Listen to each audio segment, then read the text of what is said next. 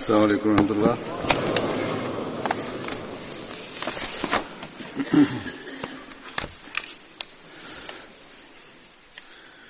أشهد أن لا إله إلا الله وحده لا شريك له وأشهد أن محمدا عبده ورسوله. أما بعد فأعوذ بالله من الشيطان الرجيم. بسم الله الرحمن الرحيم. الحمد لله رب العالمين. الرحمن الرحيم. مالك يوم الدين. إياك نعبد وإياك نستعين. اهدنا الصراط المستقيم. صراط الذين أنعمت عليهم. غير المغضوب عليهم.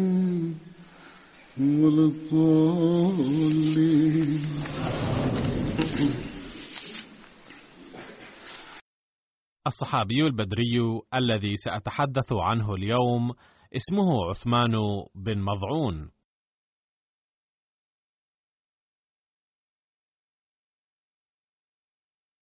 ويكنى أبا السائب.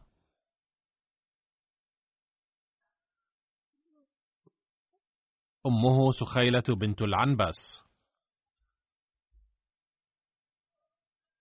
كان عثمان يشبه أخاه قدامة كثيرا في الملامح والشكل. كان من بني جمح من قريش مكة. هناك رواية عن ابن عباس جاء فيها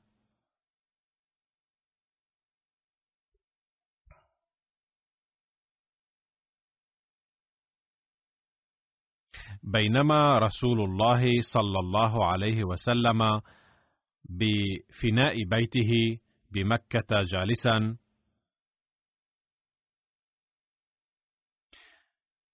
إذ مر به عثمان بن مضعون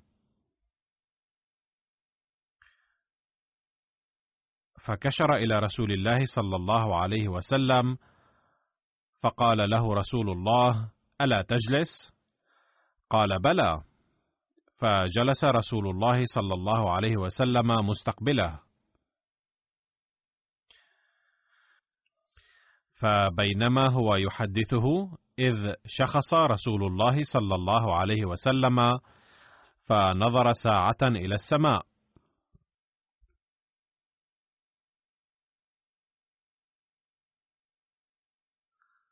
فأخذ يضع بصره حتى وضعه على يمينه في الأرض.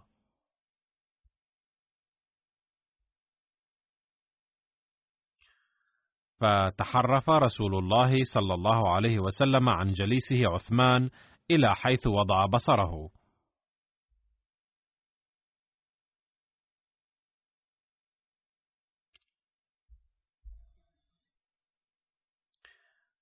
فأخذ ينغض رأسه كأنه يستفقه ما يقال له.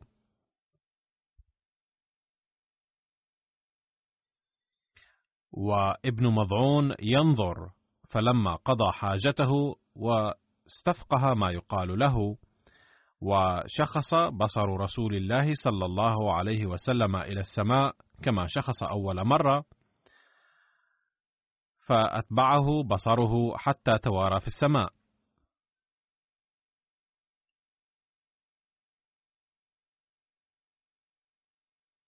فأقبل على عثمان بجلسته الأولى.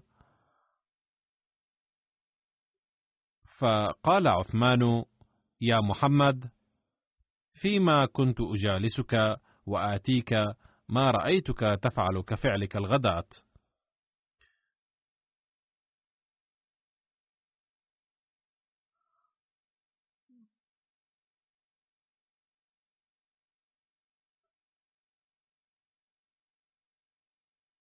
قال وما رأيتني فعلت؟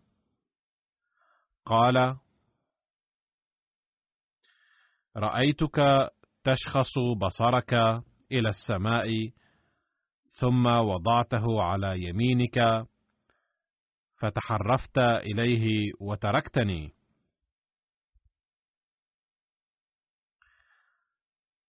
فأخذت تنغض رأسك كأنك تستفقه شيئا يقال لك.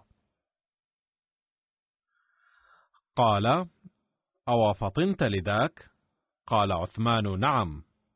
قال فقال رسول الله صلى الله عليه وسلم أتاني رسول الله انفا وأنت جالس؟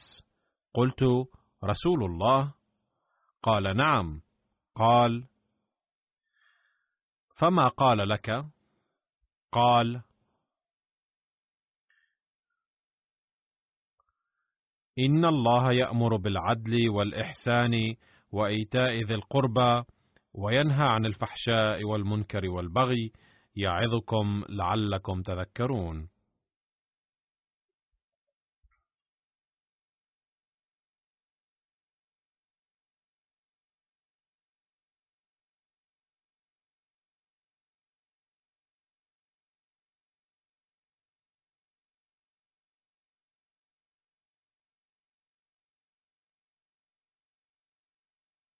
قال عثمان فذلك حين استقر الإيمان في قلبي وأحببت محمدا.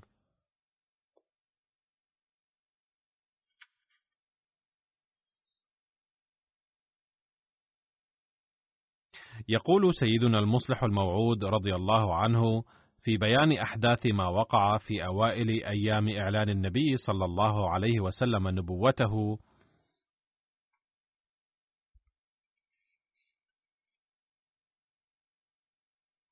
بعد فترة وجيزة وجد النبي صلى الله عليه وسلم أتباعا آخرين من أمثال طلحة والزبير وعمر وحمزة وعثمان بن مضعون رضي الله عنهم.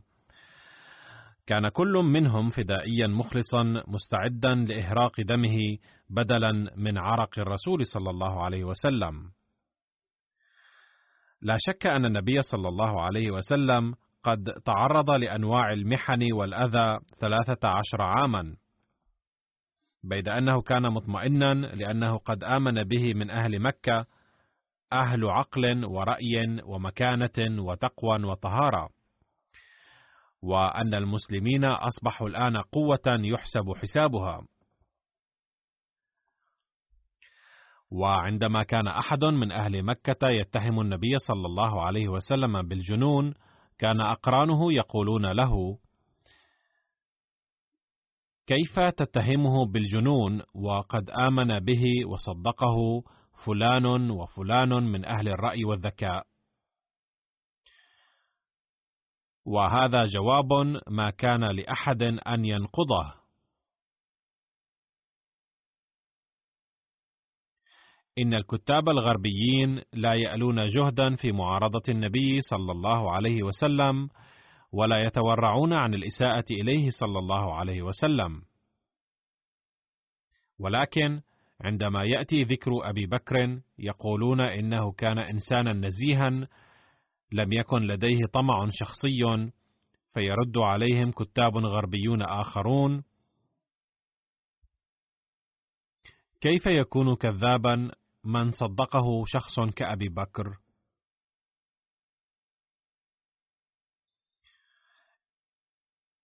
إذا كان أبو بكر شخصا نزيها حقا فكيف اتبع طماعا؟ إذا لم يكن طماعا فلا بد لكم من الإقرار بأن سيده أيضا لم يكن طماعا، وهذا دليل قوي لا يمكن نقضه بسهولة. ونحن نرى أن الناس قد اتهموا المسيح الموعود عليه السلام بالجهل، فرد الله على طعنهم بأن جعل شخصا بمكانة المولوي نور الدين رضي الله عنه يصدقه منذ بداية بعثته. والمولوي محمد حسين البطالوي أيضا كان يثني عليه خيرا قبل دعواه.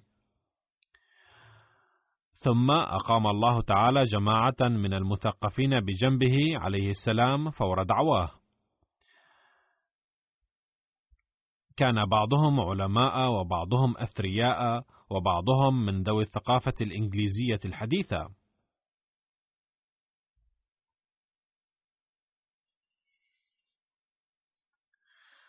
يتابع المصلح الموعود رضي الله عنه ويقول محللا الأوضاع السائدة حينذاك الواقع أن الرعب يبث بثلاثة أشياء. الإيمان أو العلم أو المال. وقد أعطى الله المسيح الموعود عليه السلام هذه الثلاثة فقد وهبه في البداية اصحابا كان الناس يثنون عليهم.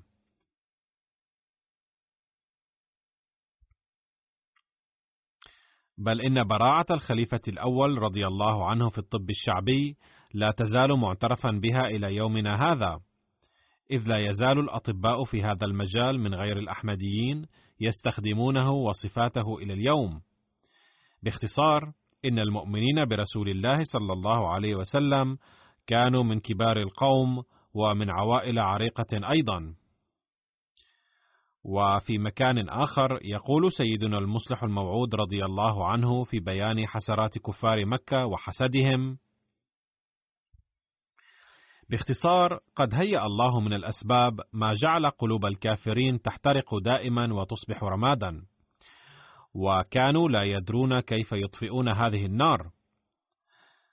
لم تكن هناك أسرة عريقة إلا ودخل أفراد منها في الإسلام، فكان الزبير وطلحة وعمر وعثمان وعثمان بن مضعون رضي الله عنهم من الأسر العريقة من مكة، كما كان عمرو بن العاص وخالد بن الوليد من كبار أسرها.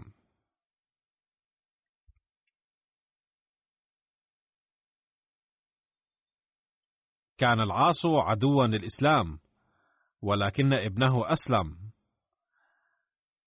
كان الوليد شديد المعارضة للإسلام ولكن ابنه خالدا أسلم فهناك آلاف عادوا الإسلام عداء شديدا ولكن أولادهم ألقوا بأنفسهم عند قدم الرسول صلى الله عليه وسلم وحاربوا آباءهم وأقاربهم الكافرين بالسيوف في المعارك. لقد روي أن عثمان بن مضعون هاجر إلى الحبشة وعاد منها إلى مكة كما ذكر قبل قليل. وكان ممن أسلموا في البداية. قال ابن إسحاق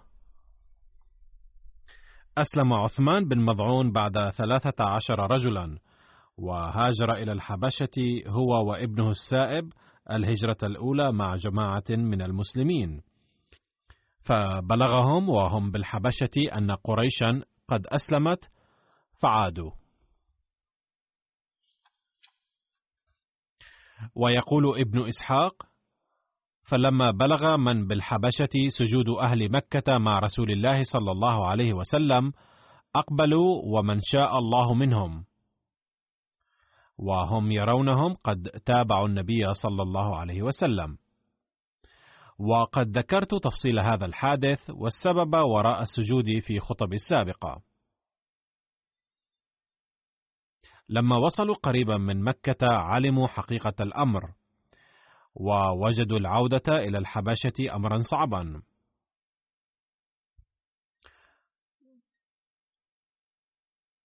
وفي رواية أن بعضهم رجعوا من هناك إلى الحبشة وفي رواية أخرى أن الذين خافوا أن يعيشوا في مكة حتى في ذمة أحد من أهلها رجعوا إلى الحبشة.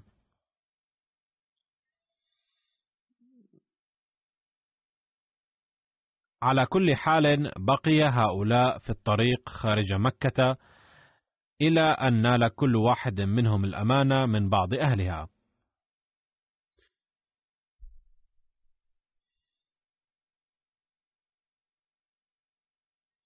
ودخل عثمان بن مضعون رضي الله عنه في أمان الوليد بن المغيرة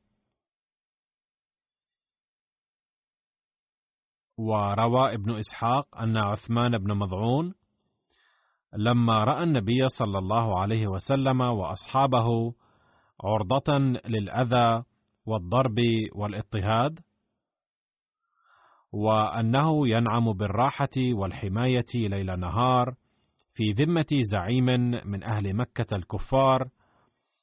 قال في نفسه أعيش مستمتعا بالراحة ليل نهار في ذمة مشرك والرسول صلى الله عليه وسلم وأصحابه هدف للأذى والاضطهاد؟ والله ليس هذا إلا بسبب عيب في ثم ذهب عثمان إلى الوليد بن المغيرة وقال له يا أبا عبد شمس هذا لقب الوليد لقد وفيت ذمتك لي. ولكني أريد الآن أن أخرج من ذمتك وألحق برسول الله صلى الله عليه وسلم.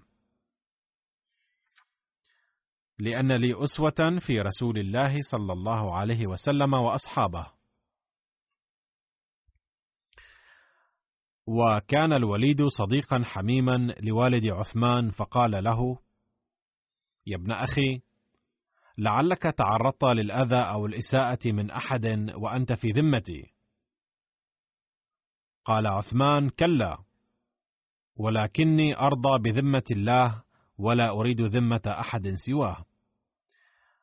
وها إني أخرج من ذمتك. فقال الوليد تعال معي إلى الكعبة وأعلن ذلك هناك. كما أعلنت ذمتي لك عند الكعبة. قال عثمان هلم. فوصل إلى الكعبة فأعلن الوليد أمام القوم إن عثمان هذا يريد أن يرد إلي ذمتي.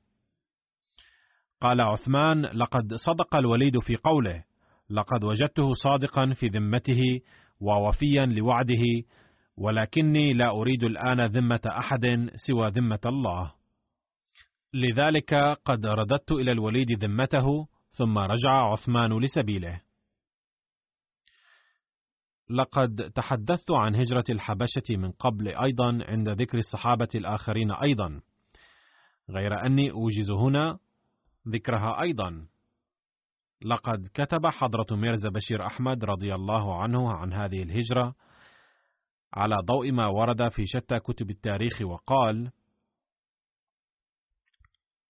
لما بلغ أذى قريش للمسلمين منتهاه واشتدوا فيه قال النبي صلى الله عليه وسلم للمسلمين: أن يهاجروا إلى الحبشة فإن فيها ملكا عادلا. لا يظلم عنده أحد. وبلاد الحبشة تسمى إثيوبيا وأبسينيا أيضا. وتقع في شمال شرق القارة الإفريقية محاذية لجنوب الجزيرة العربية. وليس بينهما إلا البحر الأحمر. في ذلك الزمن كانت في الحبشة دولة مسيحية قوية. وكان لقب ملكها النجاشي.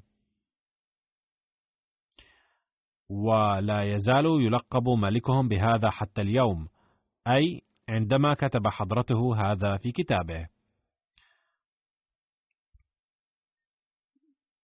وكانت الأواصر التجارية تربط الجزيرة العربية بالحبشة. وكان اسم النجاشي في ذلك الوقت هو اصحمه كان ملكا عادلا جدا وواعيا وقويا.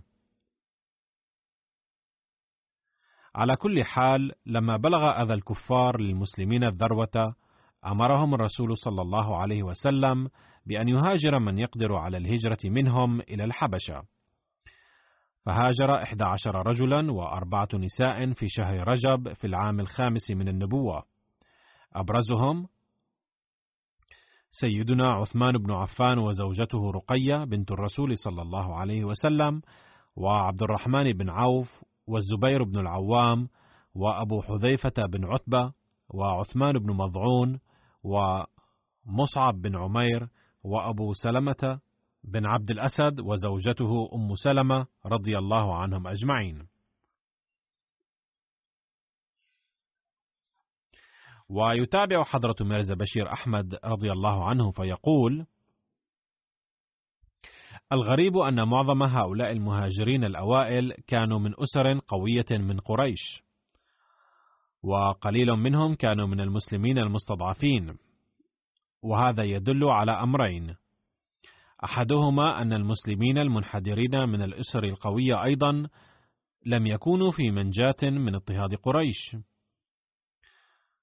والأمر الثاني أن المسلمين المستضعفين كالعبيد وغيرهم كانوا من الضعف وقلة الحيلة بحيث لم يقدروا على الهجرة أيضا.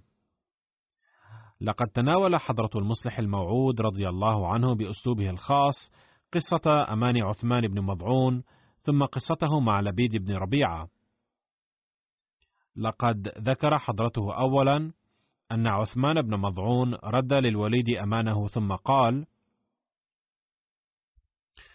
لما بلغ اضطهاد أهل مكة للمسلمين منتهاه دعا النبي صلى الله عليه وسلم أصحابه يوما وقال: هناك في ناحية الغرب وراء البحر أرض لا يظلم فيها أحد بسبب عبادته لله تعالى، ولا يقتل بسبب تغيير دينه. فيها ملك عادل فهاجروا إلى تلك الأرض لعل الله يفتح لكم سبيل الأمن والراحة. فهاجرت طائفة من المسلمين والمسلمات والأطفال إلى أرض الحبشة. لم يكن خروجهم من مكة أمرا هينا. كان مؤثرا جدا. إن ترك الوطن ليس سهلا. كان أهل مكة يعدون أنفسهم سدنة الكعبة. وكان خروجهم منها تجربة قاسية لا تطاق.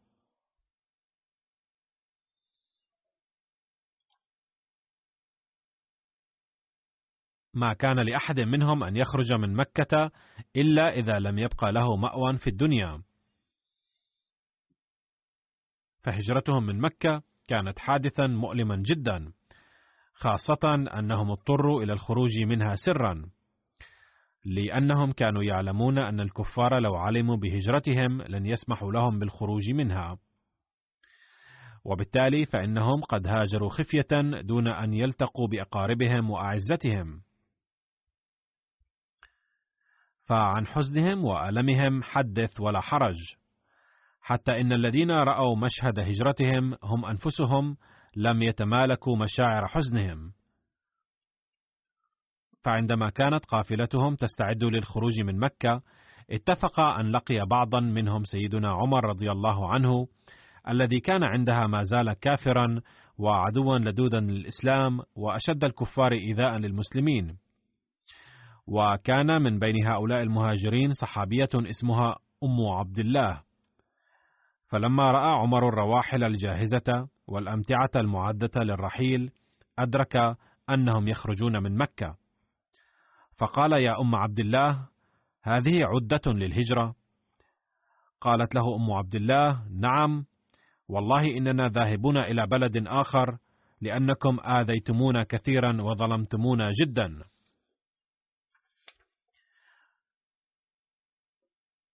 ولن نرجع إلى وطننا إلا حين يهيئ الله لنا باب الراحة والأمن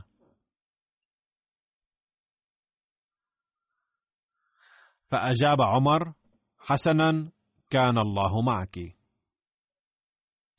وتقول أم عبد الله: وشعرت في صوت عمر رقة، كان معارضا للمسلمين حينها، ولكن غلبت عليه الرقة برؤية مشهد هجرتنا. فقال لي: كان الله معك، وكان في صوته رقة لم أرها من قبل. ثم ذهب موليا عنا بسرعة. أي أن عمر ذهب من هناك وشعرت أنه حزين جدا برؤية هذا المشهد.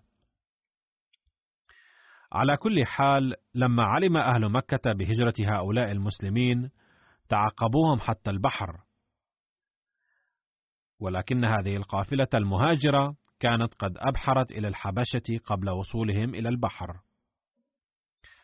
ولما علم المكيون ذلك قرروا أن يبعثوا وفدا إلى ملك الحبشة ليحرضه على المسلمين المهاجرين لكي يسلمهم إليهم. ووصل الوفد إلى الحبشة والتقى بالملك وحاشيته أيضا. وألب الحاشية على المسلمين كثيرا ولكن الله تعالى قوى قلب الملك فرغم أن المكيين والحاشية الذين تأثروا بقول المكيين ألحوا عليه لكي يرد المسلمين إلى الكفار إلا أنه رفض تسليمهم إلى الكفار.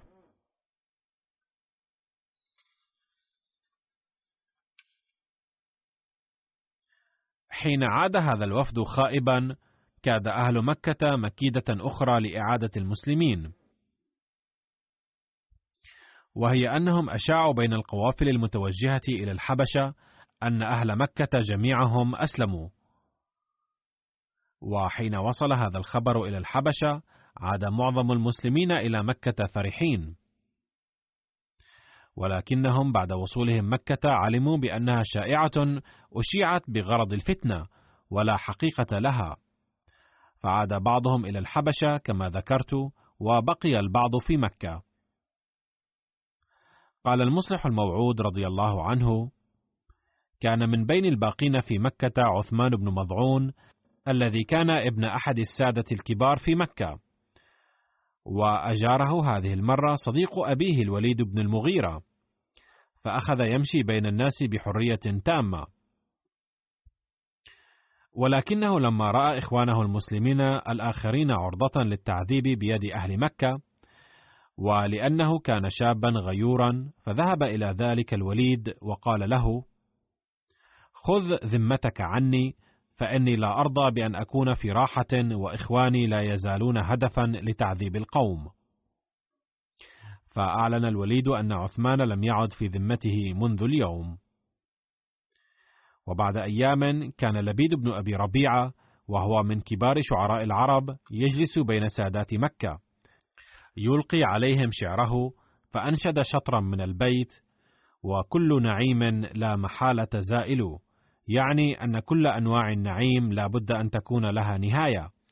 فقال عثمان بن مضعون رضي الله عنه هذا خطأ إن نعيم الجنة لا يزول.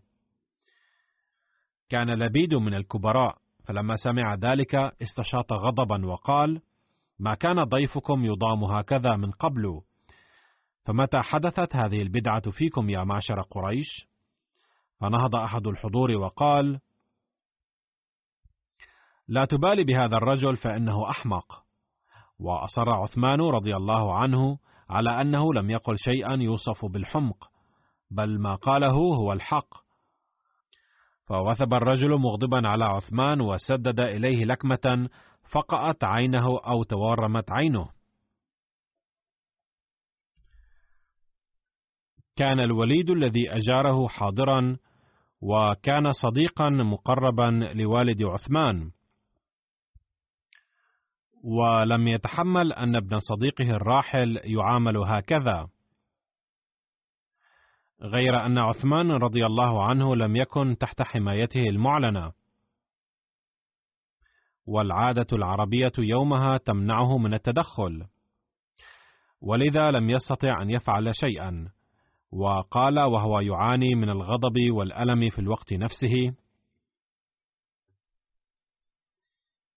يا ابن أخي قد كنت في ذمة مانعة ممنوعة فخرجت منها. وكنت عن الذي لقيت غنيا. فقال عثمان بل والله إن عيني الصحيحة لفقيرة إلى مثل ما أصاب أختها في الله.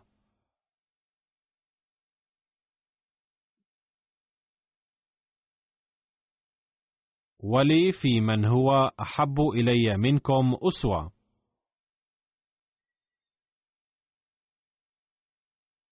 وما دام النبي صلى الله عليه وسلم يتحمل الأذى فلم لا أتحمل أنا؟ إن حماية الله تعالى تكفيني. ورد ما جرى بين عثمان بن مضعون ولبيد بن ربيعة في كتب التاريخ أيضا وأسرده عليكم. كان لبيد الشاعر العربي الكبير في مجلس كان فيه عثمان رضي الله عنه أيضا كما سبق ذكره. فأنشد لبيد الشطر التالي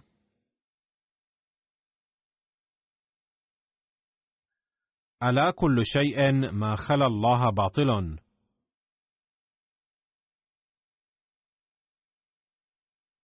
فقال عثمان صدقت.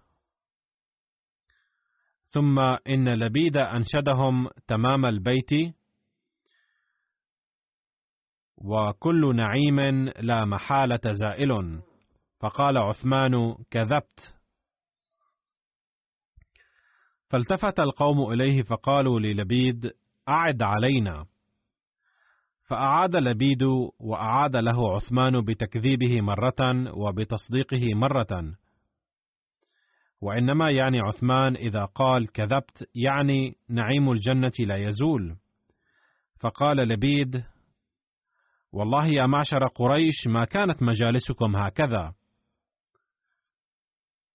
فقام سفيه منهم إلى عثمان بن مضعون فلطم عينه فاخضرت فقال له من حوله والله يا عثمان لقد كنت في ذمة منيعة وكانت عينك غنية عما لقيت.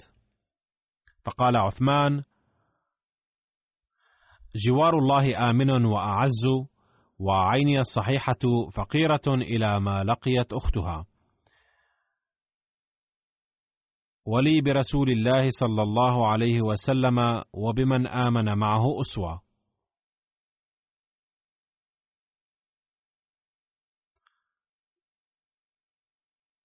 فقال الوليد هل لك في جواري؟ فقال عثمان لا أرب لي في جوار أحد إلا في جوار الله.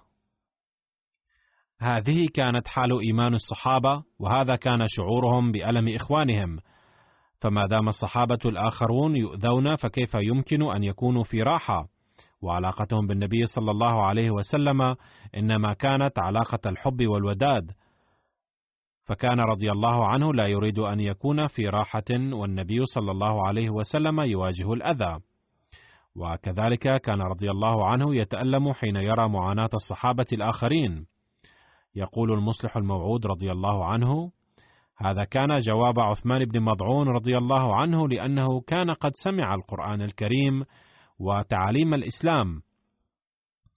وكان قد قرأ القرآن الكريم والآن لم يكن لديه أي قيمة للشعر. بل إن لبيدا نفسه أسلم فيما بعد وسلك الطريق نفسه بعد إسلامه. ذات مرة أرسل عمر رضي الله عنه إلى أحد الولاة ليرسل إليه رضي الله عنه آخر ما نظم بعض الشعراء. وكان لبيد قد أسلم حينها ولما طلب منه ذلك كتب بعض آيات القرآن الكريم. كيف كان حب النبي صلى الله عليه وسلم لعثمان رضي الله عنه؟ يتبين ذلك من الحدث التالي. ورد في رواية أنه حين توفي عثمان رضي الله عنه قبله النبي صلى الله عليه وسلم وكانت عيناه تدمعان. ولما مات إبراهيم ابن رسول الله صلى الله عليه وسلم قال عند نعشه الحق بسلفنا الصالح عثمان بن مضعون. ورد عن هجرة عثمان بن مضعون نزل عثمان وقدامة وعبد الله بن مضعون والسائب بن عثمان بن مضعون حين هاجروا من مكة إلى المدينة على عبد الله بن سلمة العجلاني. وفي رواية نزلوا على حزام بن وديعة. قال محمد بن عمر الواقدي وآل مضعون ممن أوعب في الخروج إلى الهجرة رجالهم ونساؤهم ولم يبقى منهم بمكة أحد. وعن أم العلاء قالت نزل رسول الله صلى الله عليه وسلم والمهاجرون معه المدينة في الهجرة. فتشاحت الأنصار فيهم أن ينزلوهم في منازلهم حتى اقترعوا عليهم. فطار لنا عثمان بن مضعون على القرعة. وآخى رسول الله صلى الله عليه وسلم بين عثمان بن مضعون وأبي الهيثم بن التيهان. هاجر عثمان إلى المدينة وشهد بدرا. كان أكثر الناس حماسا للعبادة. يصوم النهار ويقوم الليل ويتجنب الهوى ويتجنب النساء. سأل النبي صلى الله عليه وسلم ليختصي نفسه فمنعه النبي صلى الله عليه وسلم من ذلك. ورد هذا في كتاب السير أسد الغابة. ثم ورد في رواية أن امرأة عثمان بن مضعون دخلت على نساء النبي صلى الله عليه وسلم فرأينها سيئة الهيئة فقلنا لها: ما لك؟ فما في قريش أغنى من بعلك. أي يجب أن تتزيني وتصلحي من حالك لأنك تطيقين ذلك فإن بعلك رجل ثري. قالت: ما لنا منه شيء. أما ليله فقائم وأما نهاره فصائم. لا فائدة لماله لأنه لا يعير لي اهتماما لأنه يقوم الليل ويصوم النهار.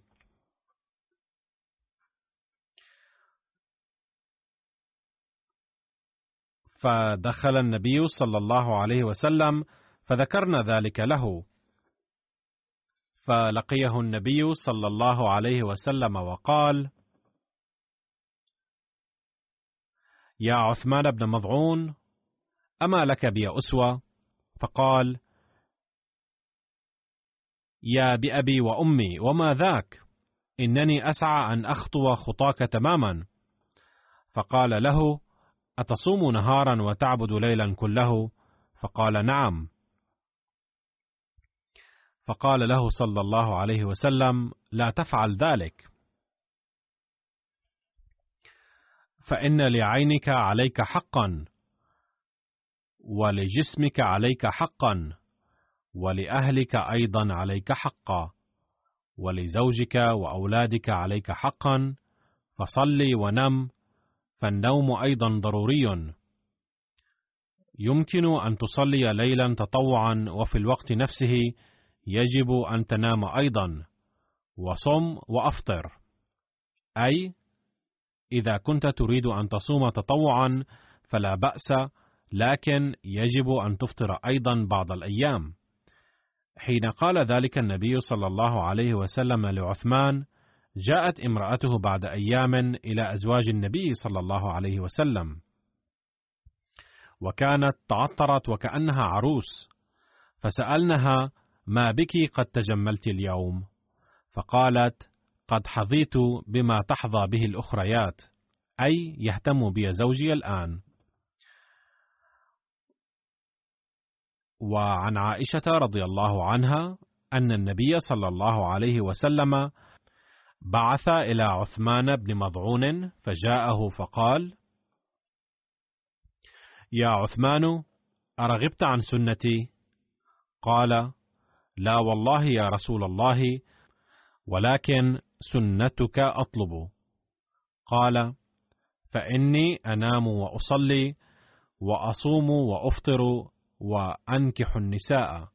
فاتق الله يا عثمان فان لأهلك عليك حقا وان لضيفك عليك حقا وان لنفسك عليك حقا فصم وأفطر وصل ونم.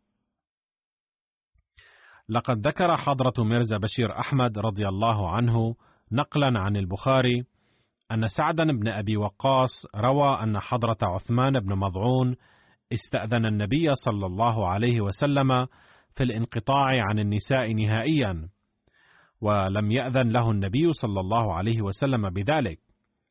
ولو أذن له لكنا أيضا جاهزين لنختصي. ولسعينا للقضاء على هذه الثوائر. وأقرأ لكم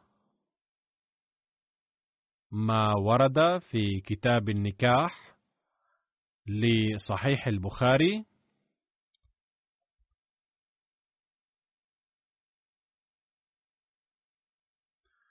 قال سعد بن أبي وقاص رد رسول الله صلى الله عليه وسلم على عثمان بن مضعون التبتل.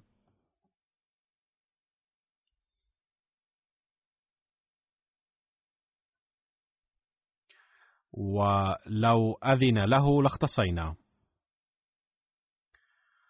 يتابع حضرة ميرزا بشير أحمد رضي الله عنه ويقول إن حضرة عثمان بن مضعون الجمحي رضي الله عنه كان صوفي المزاج.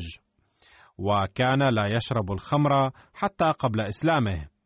وبعد اعتناق الإسلام أيضا كان يريد التبتل.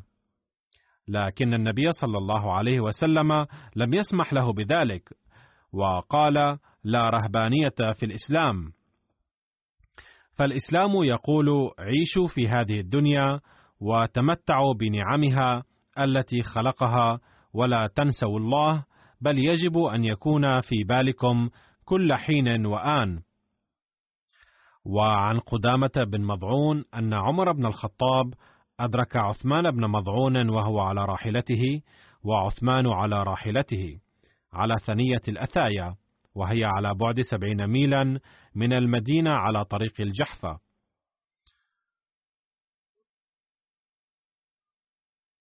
فضعضعت راحلته راحلة عثمان. وقد مضت راحلة رسول الله صلى الله عليه وسلم أمام الركب. فقال عثمان بن مضعون أوجعتني يا غلق الفتنة. فلما أسهلت الرواحل دنا منه عمر بن الخطاب فقال يغفر الله لك أبا السائب. ما هذا الاسم الذي سميتنيه؟ فقال لا والله ما أنا الذي سميتكه لكن سماكه رسول الله صلى الله عليه وسلم. ثم قال له يمكن أن تسأل رسول الله صلى الله عليه وسلم الذي أمام الركب. ثم بين بنفسه تفصيل ذلك وقال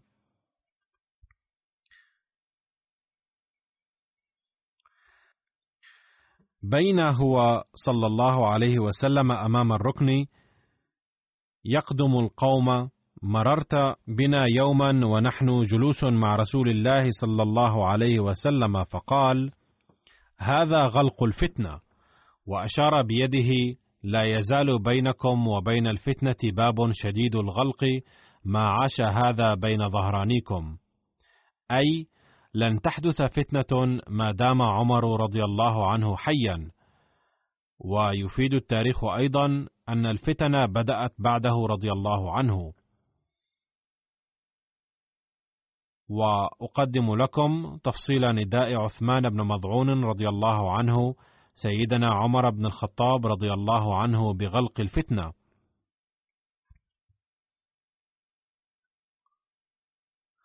قال حذيفة كنا جلوسا عند عمر فقال أيكم يحفظ قول رسول الله صلى الله عليه وسلم في الفتنة؟ قلت أنا كما قاله. قال إنك لجريء عليها أو عليه. أي عندك ثقة كبيرة وشجاعة. قلت فتنة الرجل في أهله وماله وولده وجاره يكفرها الصلاة والصيام والصدقة والأمر بالمعروف والنهي عن المنكر أي أن الأولاد والثروة من الفتنة ويمكن التكفير عنها بالصلاة والصيام والصدقة وإحراز الحسنات. قال: ليس هذا أريد، ولكن الفتنة التي تموج كموج البحر، أي ستحدث في الأمة فتن شديدة جدا. قلت ليس عليك منها بأس يا أمير المؤمنين. أي لا خطر عليك من تلك الفتنة فلن تحدث في حياتك. إن بينك وبينها بابا مغلقا. قال أيكسر أو يفتح؟ فقال له ما ذكره النبي صلى الله عليه وسلم أن بينه وبينها بابا مغلقا. قلت بل يكسر. قال إذا لا يغلق أبدا. ومعلوم أن الباب إذا فتح كان هناك احتمال إغلاقه. أما إذا كسر فإغلاقه صعب جدا. فقال عمر رضي الله عنه إذا لن يغلق أبدا. أي إذا بدأت الفتن فسوف تستمر. ونلاحظ أن هذه الفتن استمرت منذ ظهرت الفتنة تلو الأخرى دوما في عهد عثمان رضي الله عنه وعهد علي رضي الله عنه وبعده أيضا تستمر في المسلمين إلى اليوم. حيث يتعطشون لدماء بعضهم ولا يريدون التواري خلف الجدار الذي أقامه الله تعالى في هذا العصر لإغلاق هذا الباب بواسطة المسيح الموعود عليه السلام.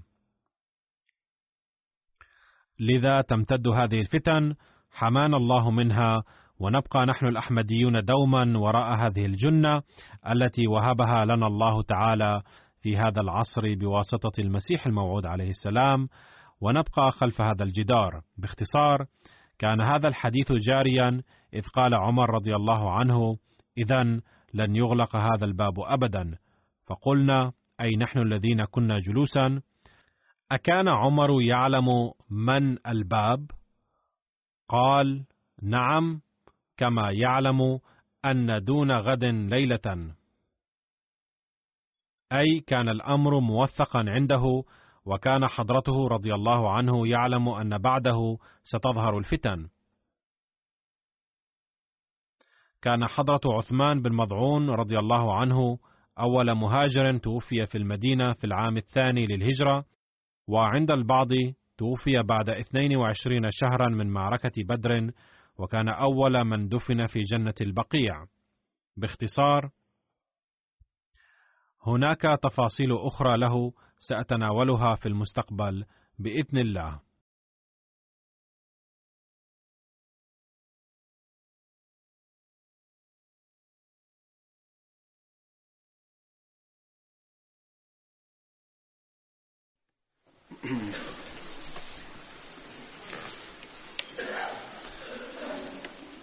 الحمد لله الحمد لله نحمده ونستعينه ونستغفره ونؤمن به ونتوكل عليه ونعوذ بالله من شرور أنفسنا ومن سيئات أعمالنا. من يهده الله فلا مضل له ومن يضلل فلا هادي له. ونشهد أن لا إله إلا الله. ونشهد أن محمدا عبده ورسوله. عباد الله رحمكم الله. إن الله يأمر بالعدل والإحسان. وإيتاء ذي القربى وينهى عن الفحشاء والمنكر والبغي يعظكم لعلكم تذكرون. اذكروا الله يذكركم وادعوه يستجب لكم ولذكر الله أكبر.